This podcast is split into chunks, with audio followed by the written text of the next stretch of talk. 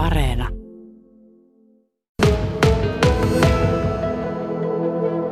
No sä oot itse päässyt tähän maailmaan mukaan kiertämällä vähin, sanotaanko nyt muodikkaasti haasteellisia kohteita, että ei nyt ihan mitään noisia pakettimatkakohteita, missä sä oot käynyt. Mikä sua on vetänyt niihin kohteisiin? Mikä niissä viehättää?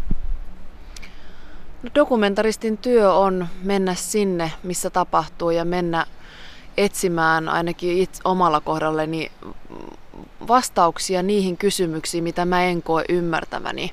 Et esimerkiksi tota, etninen puhdistus Myanmarissa oli hyvin niin kuin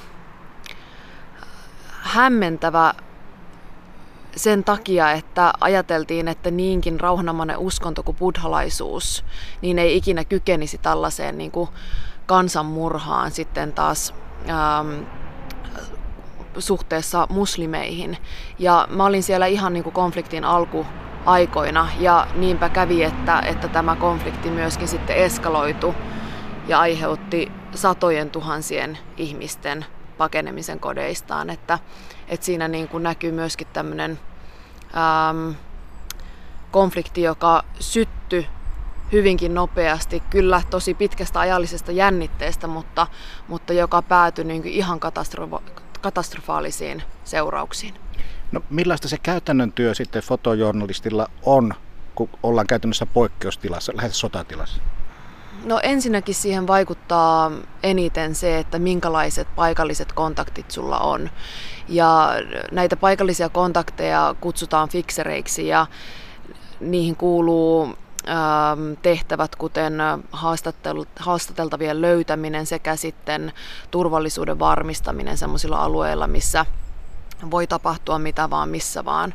Ja esimerkiksi Syyrian rajalla tai, tai Burmassa tai mm,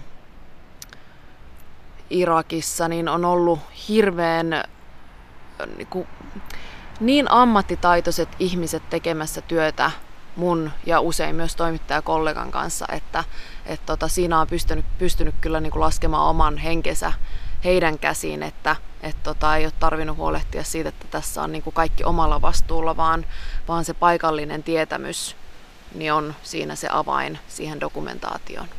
Onko sä aina saanut nukuttua noilla keikkareissuillasi hyvin? Onko, ootko saanut unen päästä kiinni? No kyllä ne työpäivät on sen verran pitkiä, että kyllä siinä onneksi aika hyvin nukkuu.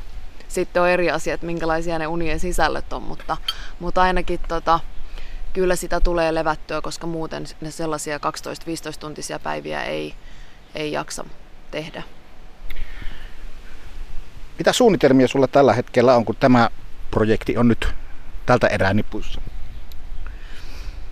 No nyt kyllä täytyy sanoa, että siirryn kyllä kesälomalle. Tätä on ollut nyt ihan viimeiseen jopa päivään, sanoisinko, että tänään on tehty viimeiset kuvatekstit, niin tota, on ollut tosi intensiivistä. Niin kyllä nyt on niin kuin loman, loman paikka ja sitten alan työstään jo seuraavaa näyttelyä, joka on ehkä enemmänkin tämmöinen rauhanomaisempi, suuntautuu tuonne luonnon makromaailmaan ja ja sitten myöskin jatkan tätä kirjaa tyttöjen ympärileikkauksesta, mikä on nyt kahdeksanvuotinen prosessi ollut tähän asti.